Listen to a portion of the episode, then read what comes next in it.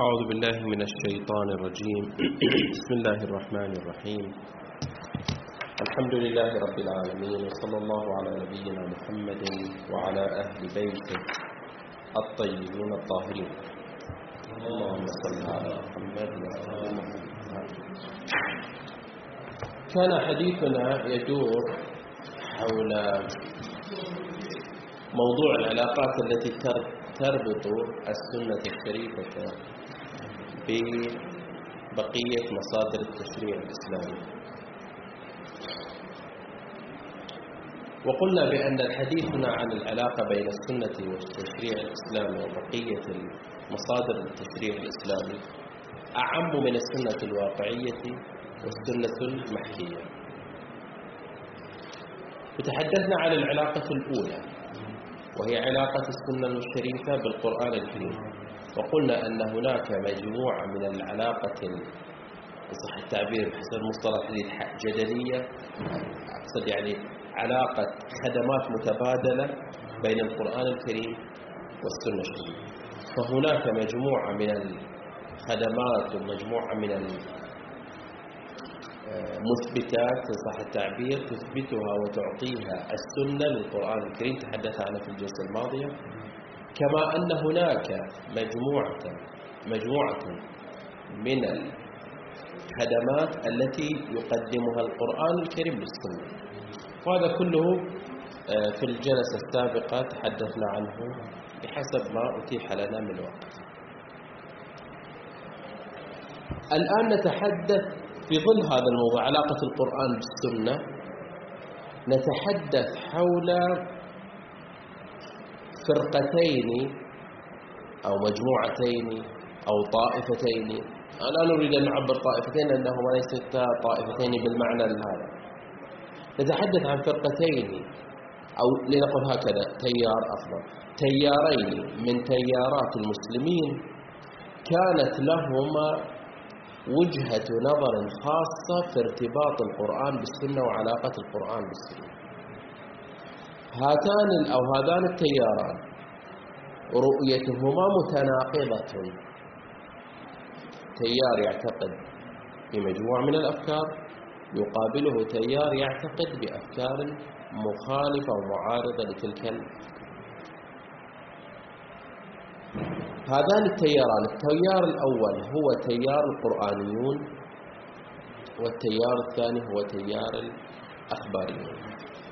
القرآنيون يتبنون أفكارا خاصة حول القرآن ولديهم موقف خاص من السنة. والأخباريون يتبنون وجهة نظر خاصة حول السنة ولديهم ولديهم مجموعة من الأفكار مرتبطة بالقرآن الكريم. في تقديري منهجيا أن هذين الحديث حول هذين التيارين من المفترض أن لا يتم الحديث عنهما هنا. يعني لمبررات منهجية. من المفترض لأنه سنأتي الآن في ثنايا البحث سيتضح هذا النقطة بس أردت أن ننبه من المفترض أن نتحدث عن القرآنيين في أدلة حجية السنة.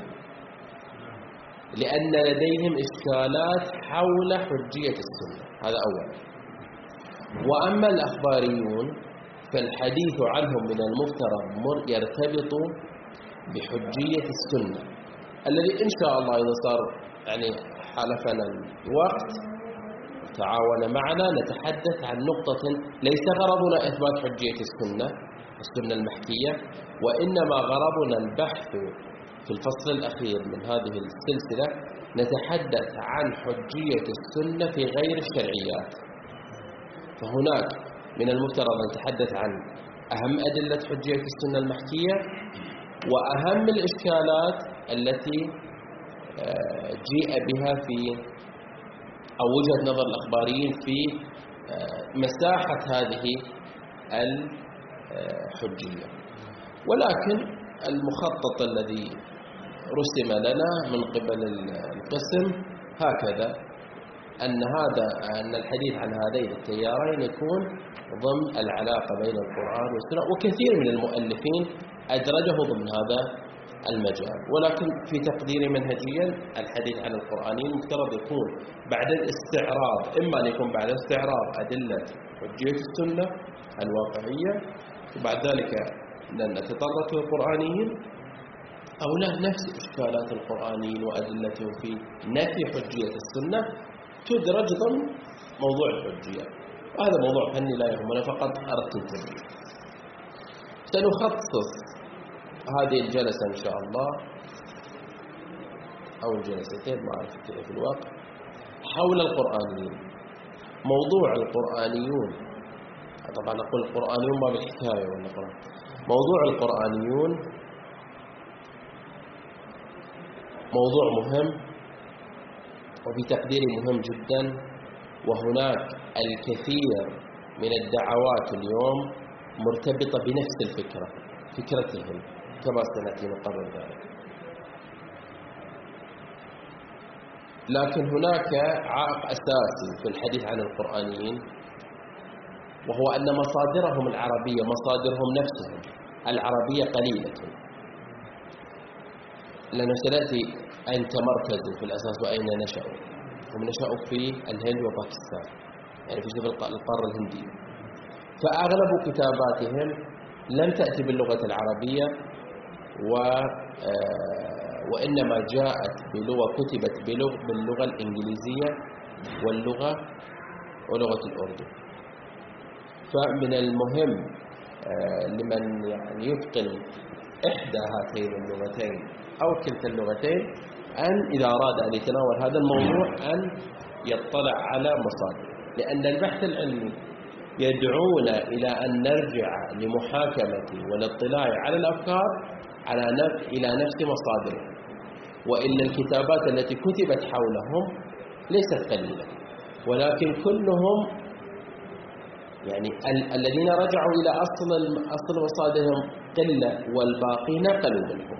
نقلوا ممن اطلع على مصادرهم فليس من الإنصاف أن نطلع على فكر أحد من خلال نقاده وإنما لابد أن نطلع مباشرة. مع ذلك حاولت أن أجمع أهم المصادر التي هم اعتمدوها أو هم كتبوها.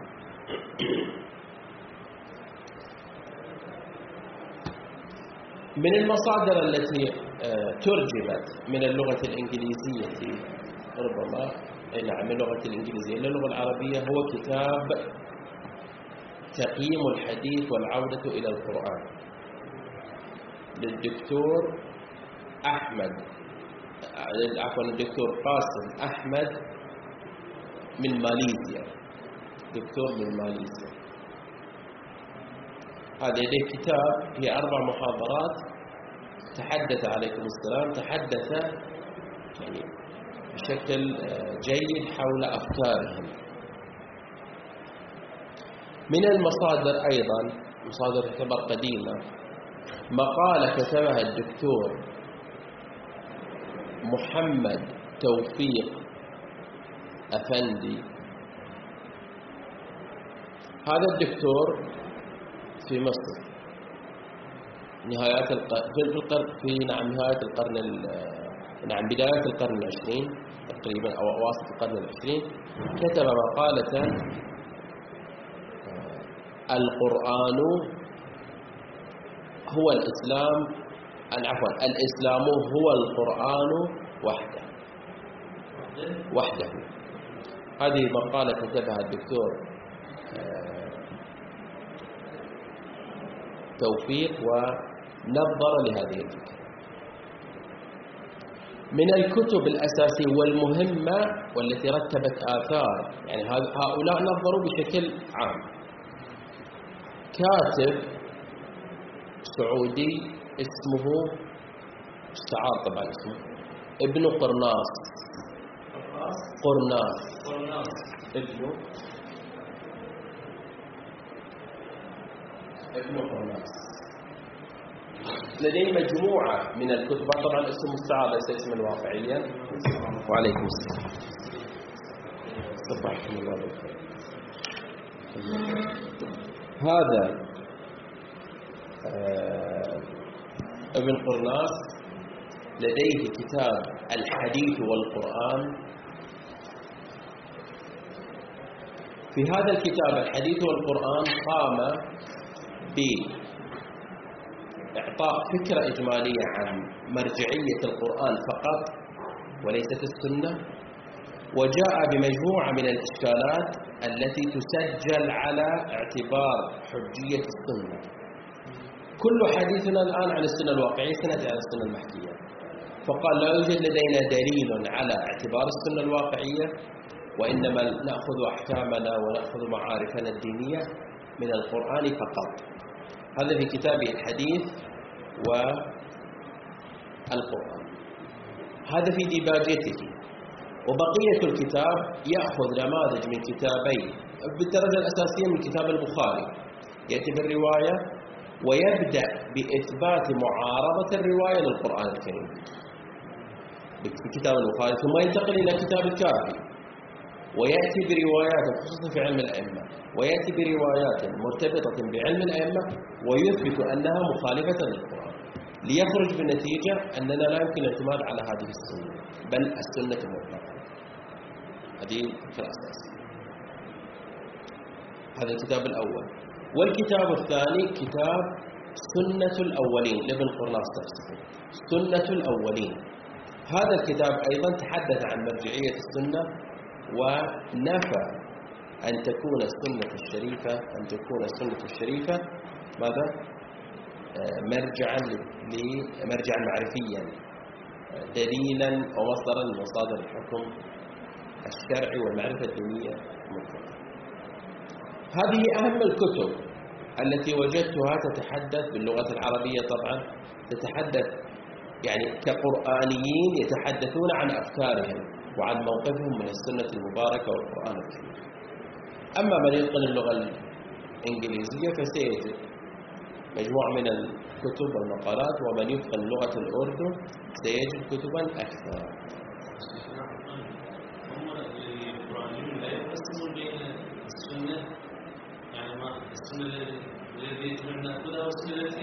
سنأتي على أفكارهم. سنأتي نقسمهم نعطي التصور. الآن سنأتي نفرق بين قسمين ومن وما وأي القسمين نحن نقصد عندما نقول بأنه مختلف جيد؟ هذا نقطة مهمة. أما الكتب التي نقدت السنة فهي نقدت القرآنين وهي العشرات. يعني أنا بس مجرد البحث خلال هذه الفترة وجدت كتب بالعشرات. كتب يعني بعضها 500 صفحة بعضها 900 صفحة بعضها يعني. ولكن آه، هم نقلوا الإشكاليات وردوها. نتحدث عن تاريخ مرة ثانية نحن إن شاء الله في هذه الجلسة نحاول أن نسلط الضوء على هؤلاء القرآنيين أن نعرف ما من هم هؤلاء القرآنيين؟ ما هي اهتماماتهم أفكارهم مبادئهم قيمهم وغير ذلك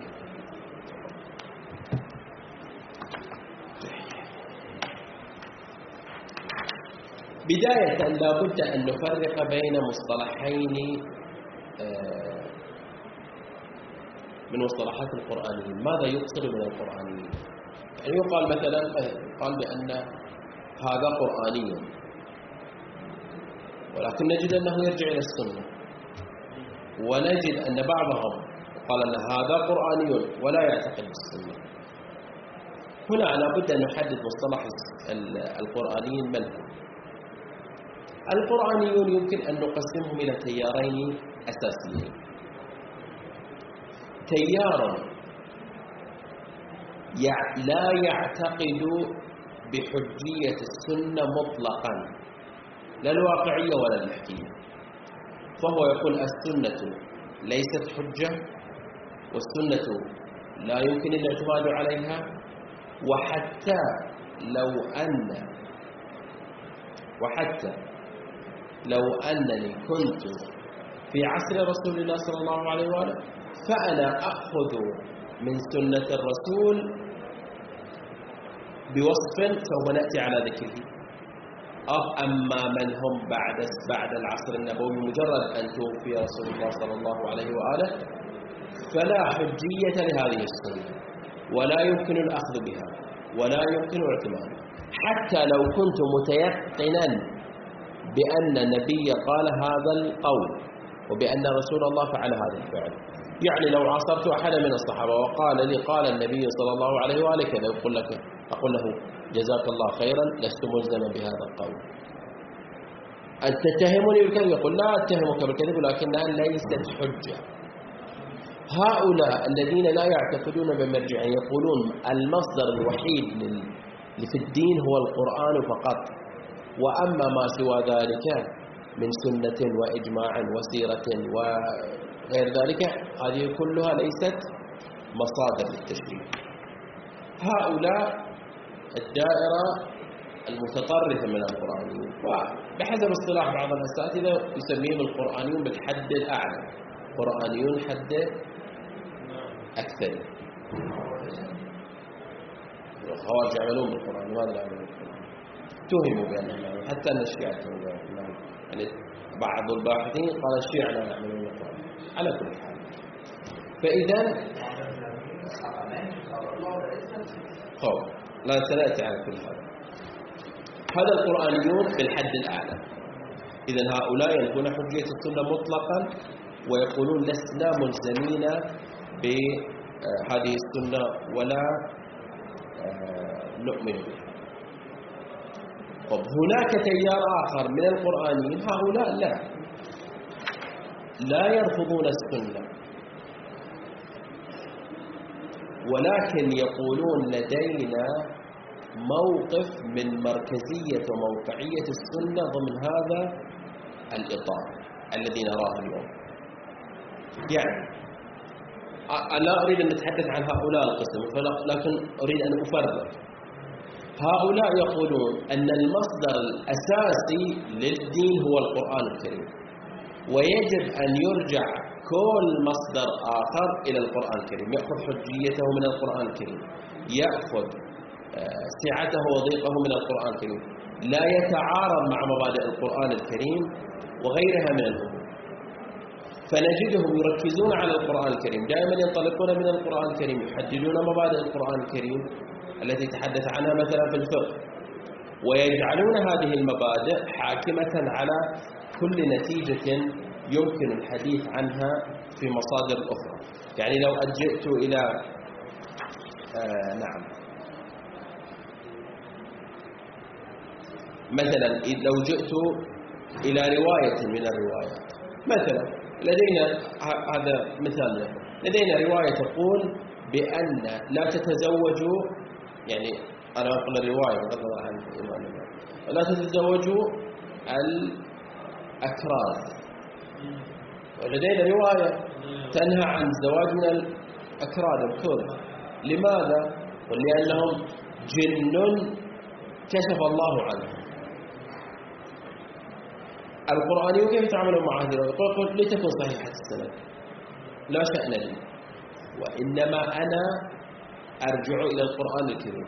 أجد أن القرآن الكريم كرم الإنسان بأن القرآن الكريم يعطي قيمة أساسية للإنسان فأنها تأتي روايات تحقر من جماعة من الإنسان والبشر هذا غير مقبول فلا أقبل بهذه الرواية.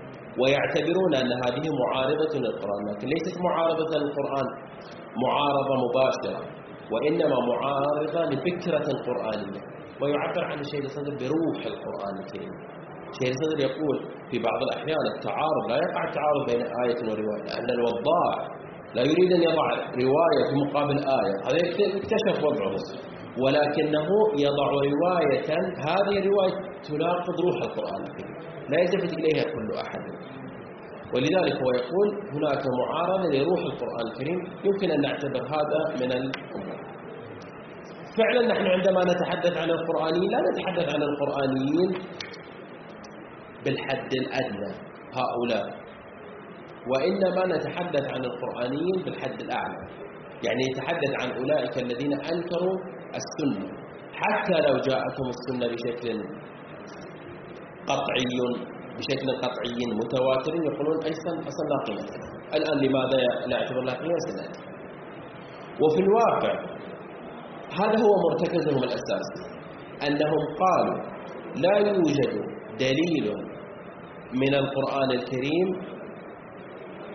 يعطي سنة النبي صلى الله عليه وسلم طبعا هم إذا ضربوا سنة النبي فما بعدها سنة أهل البيت وسنة الصحابة كلها تنسى. إيه.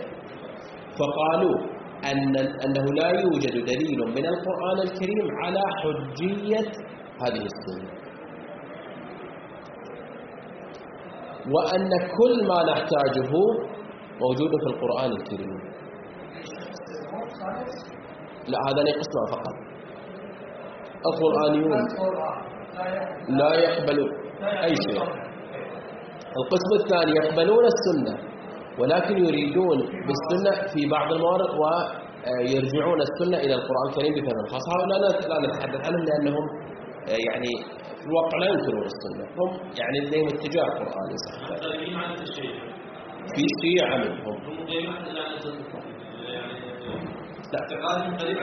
نعم لا. بس حتى في وسط الإمامي وسط الشيعة يوجد قرآنيين بالمعنى الثاني ودائرتهم مثل الشيخ آه، صادق الطهراني صاحب تفسير آه، الفرقان. تفسير لا ليس كرد القرآن. تفسير الفرقان. هذا آه، الشيخ صادق رحمه الله كان مرجع للتقليد توفي قبل كم سنة؟ هذا لديه يعني فقه قرآن ينطلق من القرآن الكريم في آه، استنباط الحكم الشرعي. ولذلك لديه كثير من الروايات لا يقبلها يقول لأنها تعارض القرآن الكريم. يعني لا بأس أن نأخذ لمحة عن هؤلاء. هؤلاء يقولون القرآن الكريم قطعي الصدور ظني الدلالة والسنة ظنية الصدور ظنية الدلالة الوسط الإمامي ماذا يقول؟ المسلمين كلهم يقولون يقولون صحيح أن القرآن قطعي الصدور والسنة ظنية الصدور ولكن ارتقى الاثنين إلى مستوى الحجية. ويمكن أن نتصور التعارض بين الحجتين. بغض النظر أن هذا قطعي وهذا ظني. هذا الفكرة الأساسية هذا الفكرة الرائجة اليوم أن تأخذ سيدنا تأخذ تفتح كتاب الوسائل تجد رواية وهذه الرواية تتعارض مثلا مع آية. لا تجد بأسا تقول نقيد الآية بالرواية. صحيح؟ تقول لأن هذا حجة الرواية وهذه الآية حجة فنقيد. هم لا يرفضون هذه الفكرة.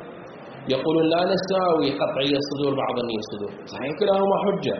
ولكن قطعي الصدور له مرتبة أعلى وحاكمية على ظني الصدور.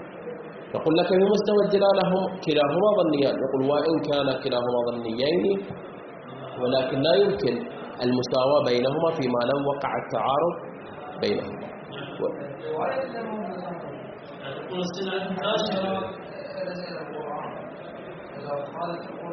نعم ولكن أي مخالفة ما نعبر عنه بالاستقرار غير بالتعارض غير المستقر نحن نقول ماذا نقيد الآية إطلاق الآية بالرواية فتكون الرواية مقيدة للآية هم يرفضون ذلك لا يمكن الرواية تقيد الآية لأن الرواية ظنية الصدور حجة لكنها ظنية والآية القرآنية قطعية الصدور فلا يمكن التساوي بين الحج حجة الظنية مع كاشف عن ما في القرآن لا لا يوجد عندهم مشكلة مع مع الحديث. يعملون بالروايات لكن في حال المعارضة تقع عندهم لديهم مشكلة. تفضل يعني شنو تفسير ماذا؟ تفسير. تفسير؟ إيه؟ كل تفسير يحتاج إلى الرواية. لا. لا لا لا يقبل الرواية. هو يقبل الرواية ولكن يقول لو تعارضت الآية مع الرواية. تعارضا غير مستقرا ماذا نفعل؟ نقول الآية مطلقة والرواية مقيدة صح؟ فنقيد إطلاق الآية بالرواية. نقول لك هم يقولون كيف تقيد الآية وهي قطعية الصدور؟ مع بالرواية التي ظنية الصدور. ماذا يقول الآن أصولي الإمامي ماذا يقول يقولون؟ الرواية الظنية حجة والآية القطعية حجة فهو تعارض بين الحجتين. فنقيد الحجة المطلقة بالحجة المقيدة. هذا هو الفكر. هم يقولون لا. لا نحن نفرق بين قطعي الصدور وظني الصدور في المرتبة. فقطعي الصدور أعلى مرتبة من ظني الصدور. فماذا نفعل؟ لا نقبل بأن ظني الصدور الذي هو مرتبة أدنى يقيد قطعي الصدور. ولو كان على مستوى الصدور ولو كان كلاهما حجتين ولكن لا يمكن لا يمكن ماذا؟ تقييد هذه فكرة لا نريد نتعرض ربما نتعرض لها في آه، بحث آخر. خب. جيد. نحن إذا حديثنا ليس عن القرآنيين. حد أقلي حسب تعبير هذا. وإنما حديثنا عن القرآنيين بالحد الأعلى. يعني أولئك الذين يرفضون مرجعية القرآن الكريم عفوا مرجعية السنة المباركة بكل أشكالها هذا بحثنا وقلنا أن مرتكزهم قائم على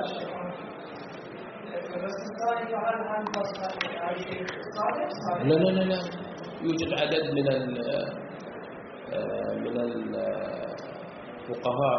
طبعا يختلفون تشددا وسعة وضيقة وضيقة. مثلا الشيخ محمد مهدي شمس الدين. محمد مهدي شمس الدين من لبنان. أيضا يقبل هذه الفكرة. بعض بعض إشارات السيد الشهيد الصدر قبل هذه الفكرة.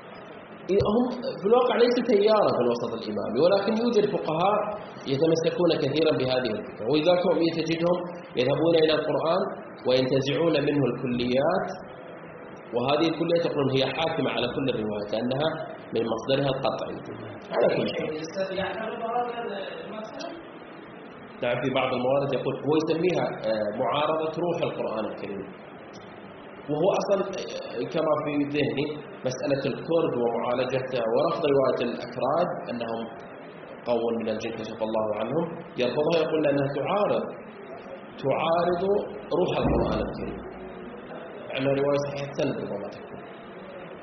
هل طبعا يتفاوتون الفقهاء في ذلك؟ يعني الشيخ الطهراني بارز في هذا المجال وربما غيره.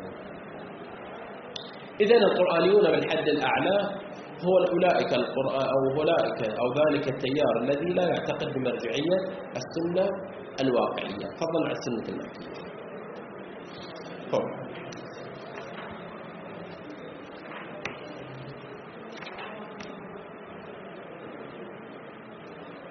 فقط نريد نشير إشارة عامة إلى مسألة تواجد هؤلاء تاريخهم وما يدل ذلك أصل الفكرة طرحت بأنه في أيام الشافعي إمام مذهب الشافعية لديه في كتابه الأم حديث وحوار بينه وبين شخص. هذا الشخص ينكر حجية السنة. يعني نتحدث الشافعي متوفى سنة 204 يعني في القرن الثالث الهجري. في القرن الثالث الهجري الشافعي ينقل لنا في كتاب الأم أنه لقي جماعة أنكروا حجية السنة. وذكر في كتابه حوارا فيه شيء من التفصيل حول آه، آه، نعم ذكر حوارا بينه وبين أحد هؤلاء. وهو ماذا إشكاله؟ ورد الإشكال وهكذا حوار مناظرة بينهما سجل. مفيدة ترجعون لها في كتاب الأم. ولكن يمكن القول بأن هذه المحاورة طبعا هو في الأخير اقتنع هذا الخاصم بحجية السنة. ولكن لا يمكن أن يقال بأن هذه يعني هذه المحاورة تكشف عن أن هناك تيار في الوسط في وسط الأمة يرفض هذه يرفض السنة المباركة وأنه لا يقبلها باعتبار أنهم أشخاص وتاريخ المسلمين يشهد بأن المسلمين يرجعون إلى سنة النبي صلى الله عليه وسلم. في هناك قسم أرجعها إلى يعني أرجع فكرة القرآنيين إلى أولئك. وقسم من الباحثين والظاهر أنهم غير منصفين أو فهموا الفكرة غلط يعني. قالوا بأن الشيعة من ممن أنكر السنة. والمعتزلة ممن أنكر السنة. ولا أعرف يعني كيف يكون الشيعة من منكري السنة. بل روايات الشيعة أكثر من روايات السنة. إذا كنا ننكر السنة الشريفة لماذا لدينا الكتب؟ والوسائل في 36 ألف رواية. وكل كتب المسلمين ربما 5000 رواية 10000 رواية. يعني فقط الوسائل في 60 ألف رواية. كيف يمكن توجيه الآن إما تجني على الشيعة أو أنه في الواقع يريد أن يقول بأننا لأننا نرفض روايات بعض الصحابة فنحن منكرون للسنة وهذا غير دقيق طبعا. أو أنه يعتقد بأننا قرآنيين بالحد الأدنى. ربما يقصد أننا قرآن إذا كنا قرآن بالحد الأدنى فلا يوجد لدينا مشكلة يعني بهذا الموضوع. على كل حال هذه دعوة غير منصفة لا نتعرض لها ولكن في نها... نعم في أواسط القرن التاسع عشر الهجري.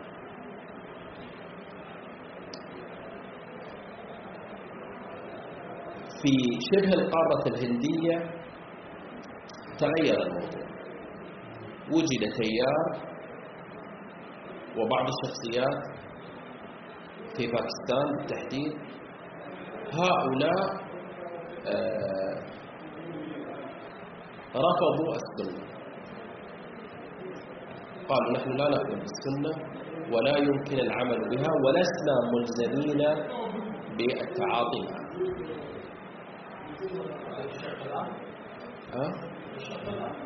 هذا على شقتها لا نتحدث عنه بالحد الأدنى القرآن بالحد الأدنى لا نتحدث عنه نتحدث عن القرآن بالحد الأعلى. يعني أولئك الذين يرفضون السنة فقط. كلها يعني. هؤلاء في الواقع منشأ يعني منشأ هذه الفكرة عندهم أو أساس هذه الفكرة عندهم أنهم تعلمون في القرن التاسع عشر الهجري نهاية التاسع عشر بداية القرن العشرين. حصلت قفزات نوعية في العلم في العلوم العلوم الطبيعية. اكتشافات في الأحياء وفي الفيزياء وفي هذه العلوم الطبيعية. قسم من المسلمين حصل لهم صدام. نحن في السنة نجد بعض الأفكار المرتبطة بعلوم الطبيعة. وهؤلاء الغربيون توصلوا إلى نتائج قطعية في موضوع العلوم الطبيعية. فحصل تعارض بين العلم والدين.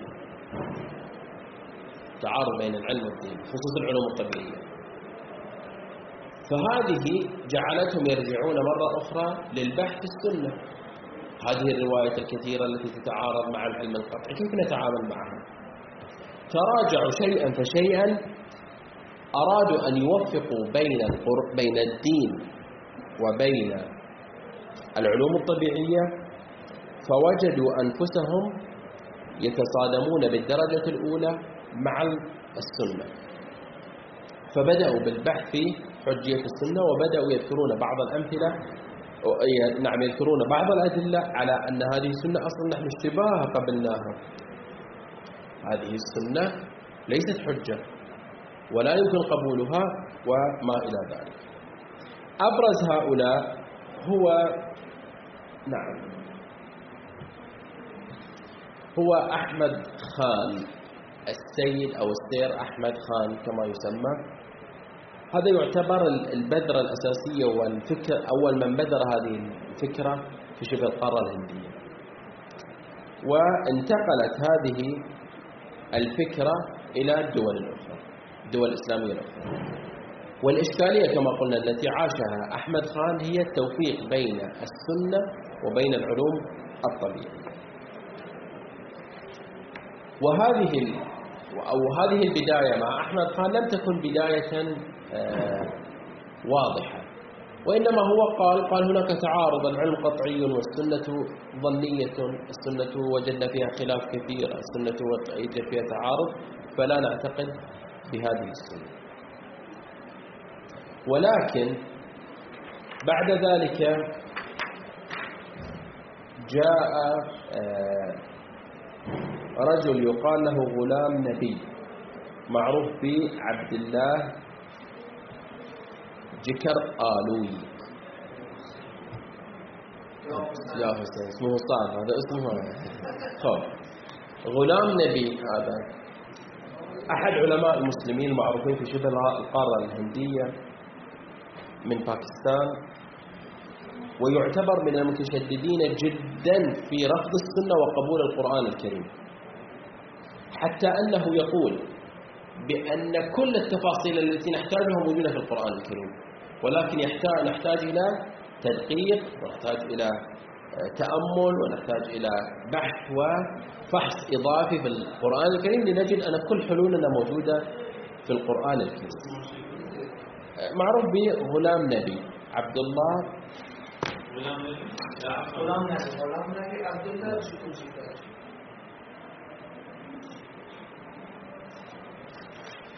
هذا اسم خب ذكر آلوي شكر آلوي خب. آلوي فيقول كل الجزئيات التي نواجهها في الحياة نستطيع أن ننظر إلى القرآن الكريم نتأمل القرآن الكريم ونأخذها.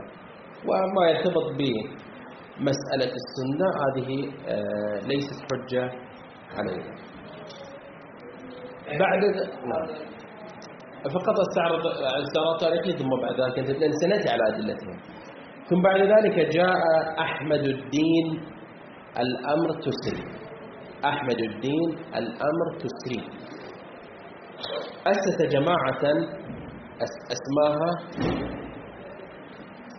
أمة مسلمة. هذا كان تابع هذا غلام نبي في أفكاره ولكن ركز على بعض النقاط آه، الفقهية. يعني مثلا كانت لديه إشكالية في الإرث. يقول القرآن تحدث عن الإرث. ونجد أن في الروايات تفاصيل في الإرث ليست موجودة في القرآن الكريم. لماذا القرآن الكريم يذكر قسم من أحكام الإرث ويترك الباقي؟ فهذه سببت له إشكالية أساسية في هذا المجال. يقول ال ال يقول مثلا يقول بأن الإرث في القرآن الكريم يقول يوصيكم الله في أولادكم للذكر مثل حظ الأنثيين. ولكن لم يقل بأن الكافر لا يرث من المسلم. سواء كان كان الأبناء مسلمين أو كفارا أو بعضهم مسلمين أو بعض الكفار الآية لم تفرق. لماذا لم تذكر الآية؟ يوصيكم الله في أولادكم للذكر مثل حظ الأنثيين إذا كانا مسلمين أو إذا كانوا مسلمين. لم يذكر فإذا هنا إطلاق في الآية. السلام عليكم هنا إطلاق في الآية. هنا إطلاق في الآية. يشمل المسلمين وغير المسلمين. جيد؟ طب. تطور أمرهم إلى أن وصلنا أو وصلوا إلى غلام أحمد پرويز غلام أحمد پرويز وهذا يعتبر هو المنظر الأساسي للحركة القرآنية في شبه القارة الهندية.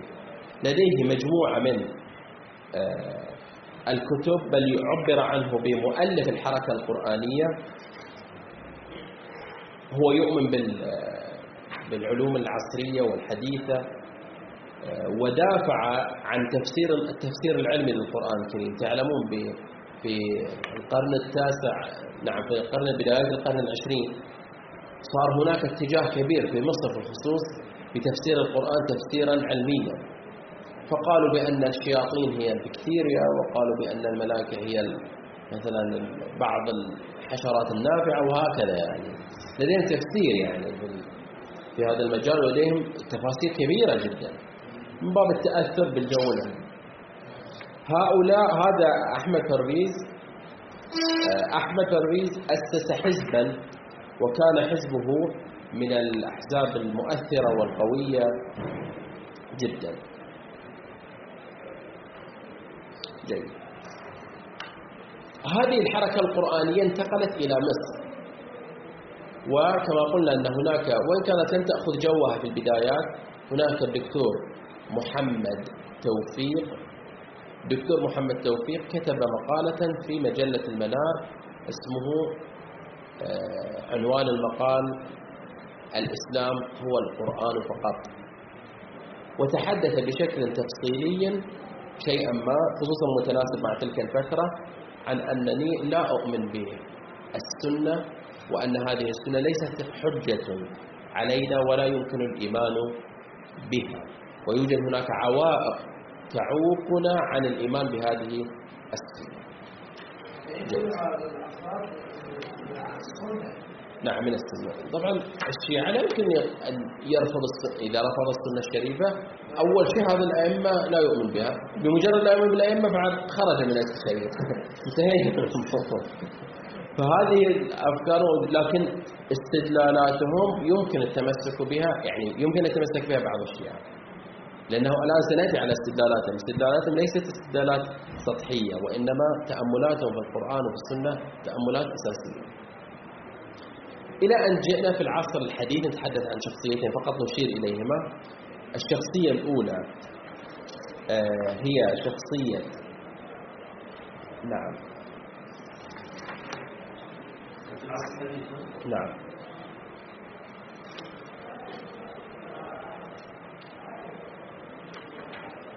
الشخصية الأولى هي شخصية آه، قاسم أحمد الماليزي دكتور في ماليزيا مسلم متدين آه، واجه مشكلة معينة يقول تخلف المسلمين لماذا المسلمون تخلفوا؟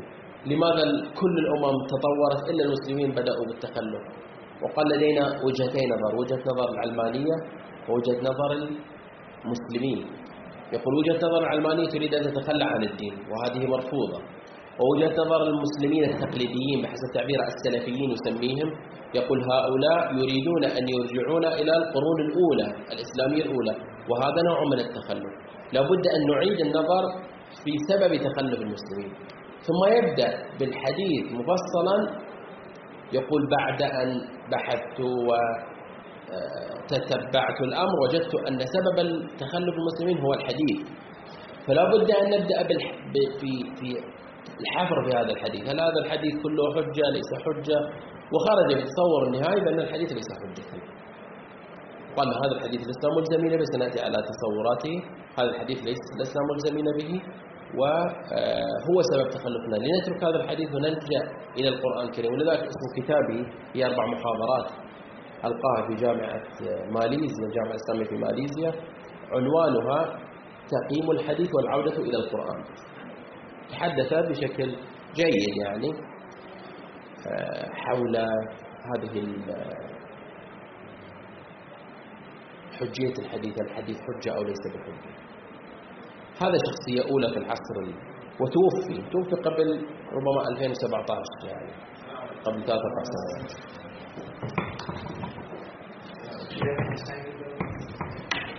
مسؤولنا بعدنا. خب.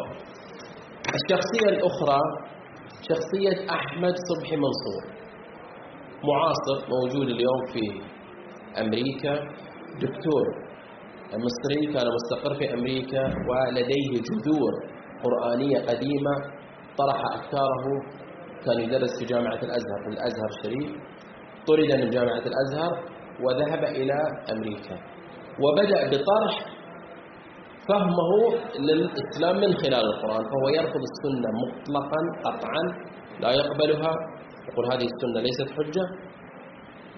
حتى على سنأتي على آثار يعني عندما ترفض السنة يعني يأتيك دين جديد. يأتيك عبادة جديدة صلاة جديدة صيام جديد كله جديد. هذا كله سيتغير.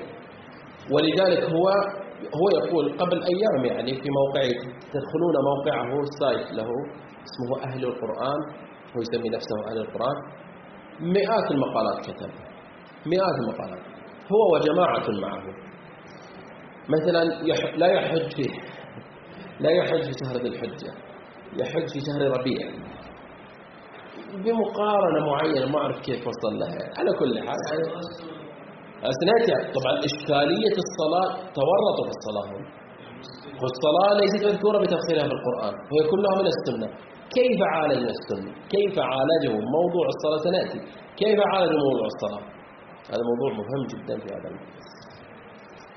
هذا تقريبا إضافة إلى السيد ابن قرناص الذي لا يفصح عن اسمه لديه كتب مهمة يرفض السنة وبالإنصاف الرجل متتبع. يعني يقرأ كثيرا في الحديث. لا هو لا مو بالحديث لكن يقرأ كثيرا في الحديث. قرأ واضح أنه قرأ كل كتب أو أغلب كتب الحديث الشيعية. قرأ هو بالأساس يقال أنه شيخ آه، يعني سني من السعودية من عندنا. آه، درس الشريعة فهو مطلع اطلاع تفصيلي على كتب الحديث السنية. درس الإنجيل عند نفس أصحاب الإنجيل ودرس التوراة عند نفس أصحاب التوراة. ولذلك مقارباته مقاربات عجيبة غريبة يعني. لديه كتاب لا بس أذكرها لديه كتاب اسمه قصص القرآن الكريم. يعطي تصور مختلف تماما عما نؤمن به في القصص القرآنية. مكان هذه الحوادث أمور مثلا بمثالين. المعروف بأن النبي سليمان صلى الله عليه وعلى نبينا وآله أين مقره؟ حكومة نبي الله سليمان فلسطين. هو يقول لا ليست في فلسطين. ويأتي بحساب الهدهد وكيف انتقل من فلسطين إلى سبأ وكم المسافة الذي يأخذها. عادة وحسابات رياضية معقدة جدا. يذهب إلى أنها ليست في فلسطين. هذا الشيء يذهب كله يقارب القرآن من القرآن. لا لا يكتب الرواية تقول هذه الرواية غير صحيحة. أصلا لا لا تقدم يأتي القرآن مباشرة. مثلا آه، يصنف آيات القرآن الكريم تصنيف مختلف. يعني التصنيف الذي نراه اليوم يقول هذا تصنيف الصحابة لا نؤمن به. ويأتي بتصنيف آخر السور المكية يعني يفرزها على آه، جانب السور المدنية على جانب آخر ويبدأ بمحاكمة السور المدنية على لديه نظرية مفصلة في هذا المجال من الأمور الغريبة جدا يقول بأن آه، من أنجبت لرسول الله صلى الله عليه وآله من زوجاته المعروف أنها السيدة خديجة صحيح؟ وبقية زوجات النبي لم يجب إلا ماريا يعني ماريا باعتبار هو يرفض هذه الفكرة ويقول بأن عائشة هي التي أنجبت النبي صلى الله عليه وآله ولديها أبناء النبي هؤلاء زينب وأم كلثوم وهؤلاء هذه البنات وكلهن أبناء من عائشة وليست وليس أبناء غيره وغيره ويأتي بمقاربات آه من القرآن. يقول لك الحديث عن زوجات النبي وأولاد زوجات النبي جاءت في السور المدنية. فلو لم يكن النبي أولاد في المدينة لماذا القرآن يتحدث عن أولاد النبي؟ مفترض لا يتحدث عن أولاد النبي. فهذا دليل أن زوجته في المدينة أي مقاربات على كل حال. كتابه كبير يعني في هذا المدينة لا نؤمن بأفكاري بالأخير تعالج ويمكن يعني النقاش فيها ولكن فقط أردت أن يعني أعطي المدى إذا آمنا بقدر القرآن الكريم أين سنصل في هذا؟ آه، المجال. ابن قرناس لا. ابن ابن قرناس هذا ليس قديما. موجود حديث. خب. هذه آه، نقطة أساسية في هذا المجال.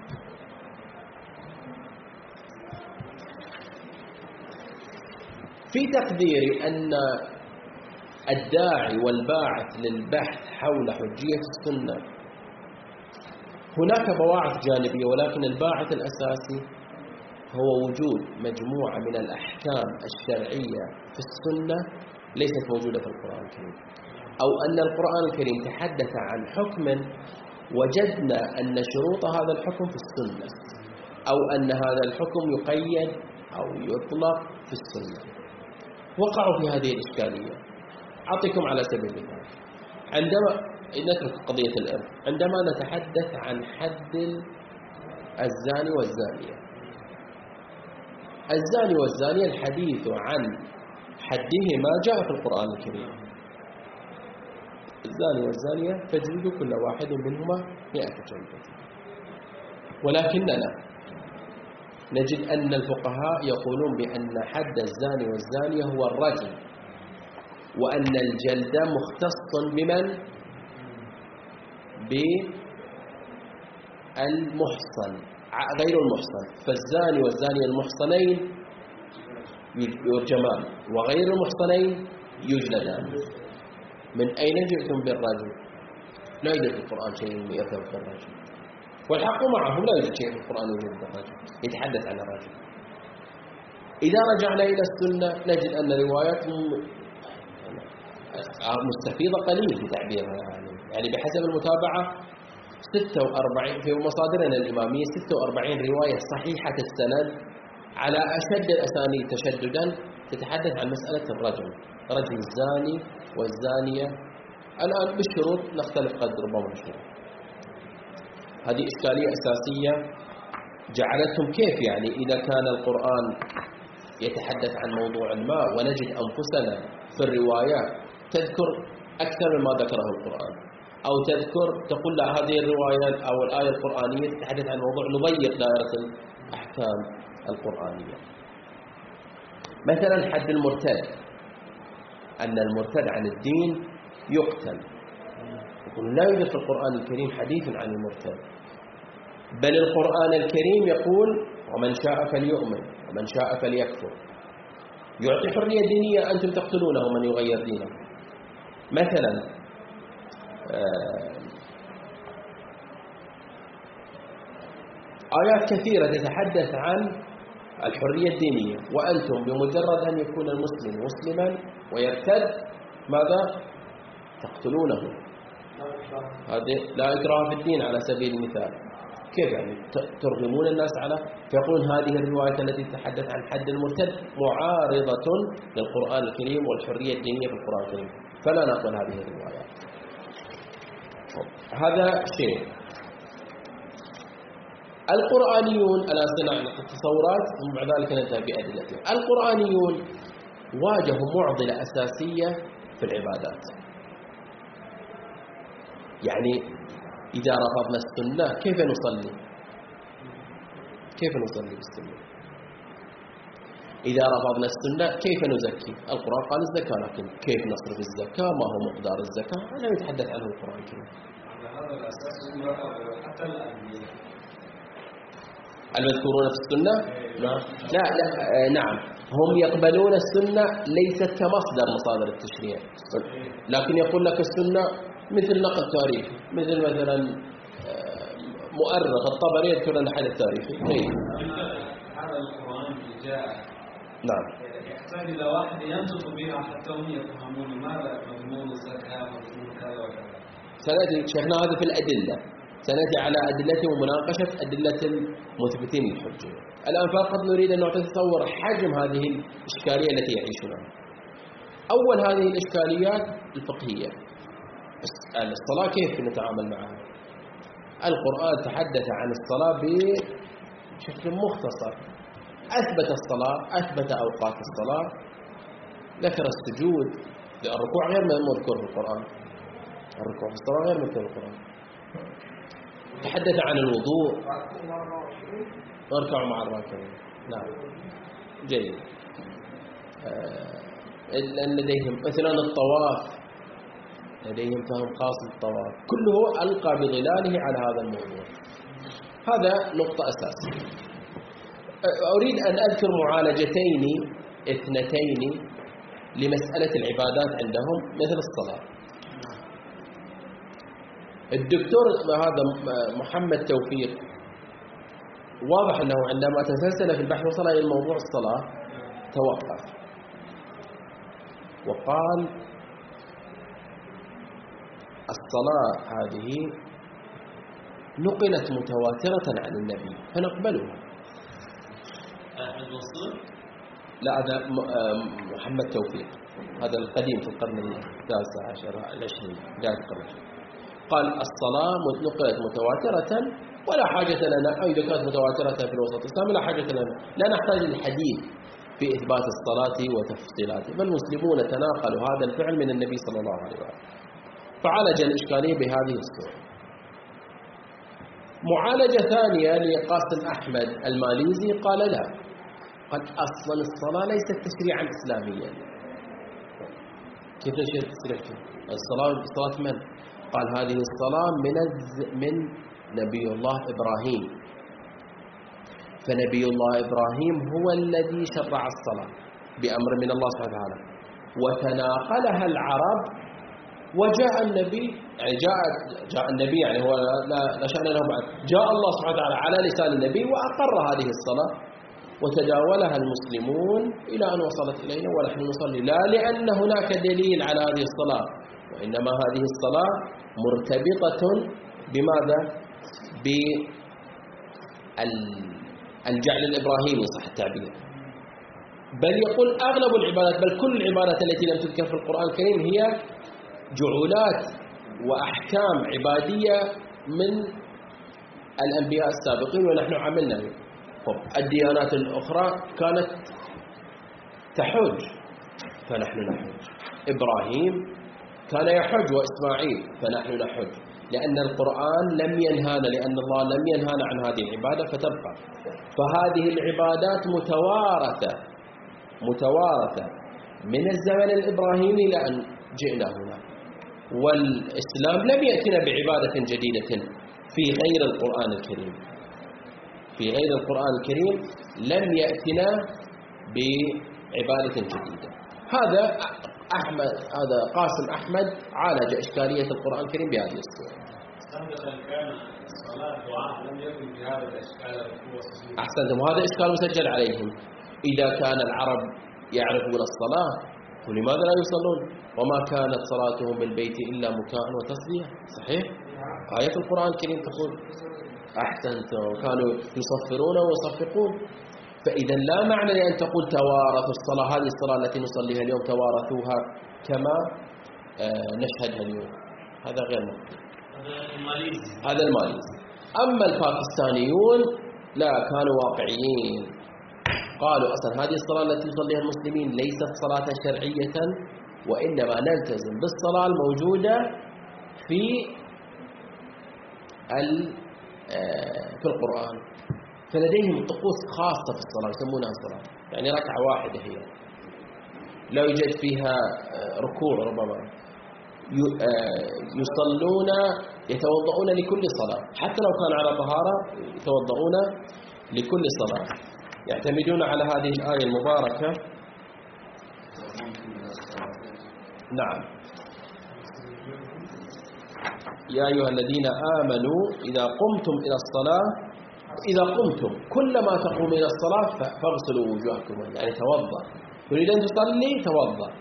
على طهارة؟ لا شأن لي يعني الآية تقول كذا. هذه إشكالية أساسية حاول يعني واجهها القرآنيون وحاولوا معالجتها بحسب ما بحسب أدوات نتوقف عند هذا المقدار لنبحث إن شاء الله في الجلسة القادمة آه، أدلتهم. من أين جاءوا بهذه الفكرة التي ربما غير مألوفة بالنسبة إلينا؟ والحمد لله رب العالمين. صل على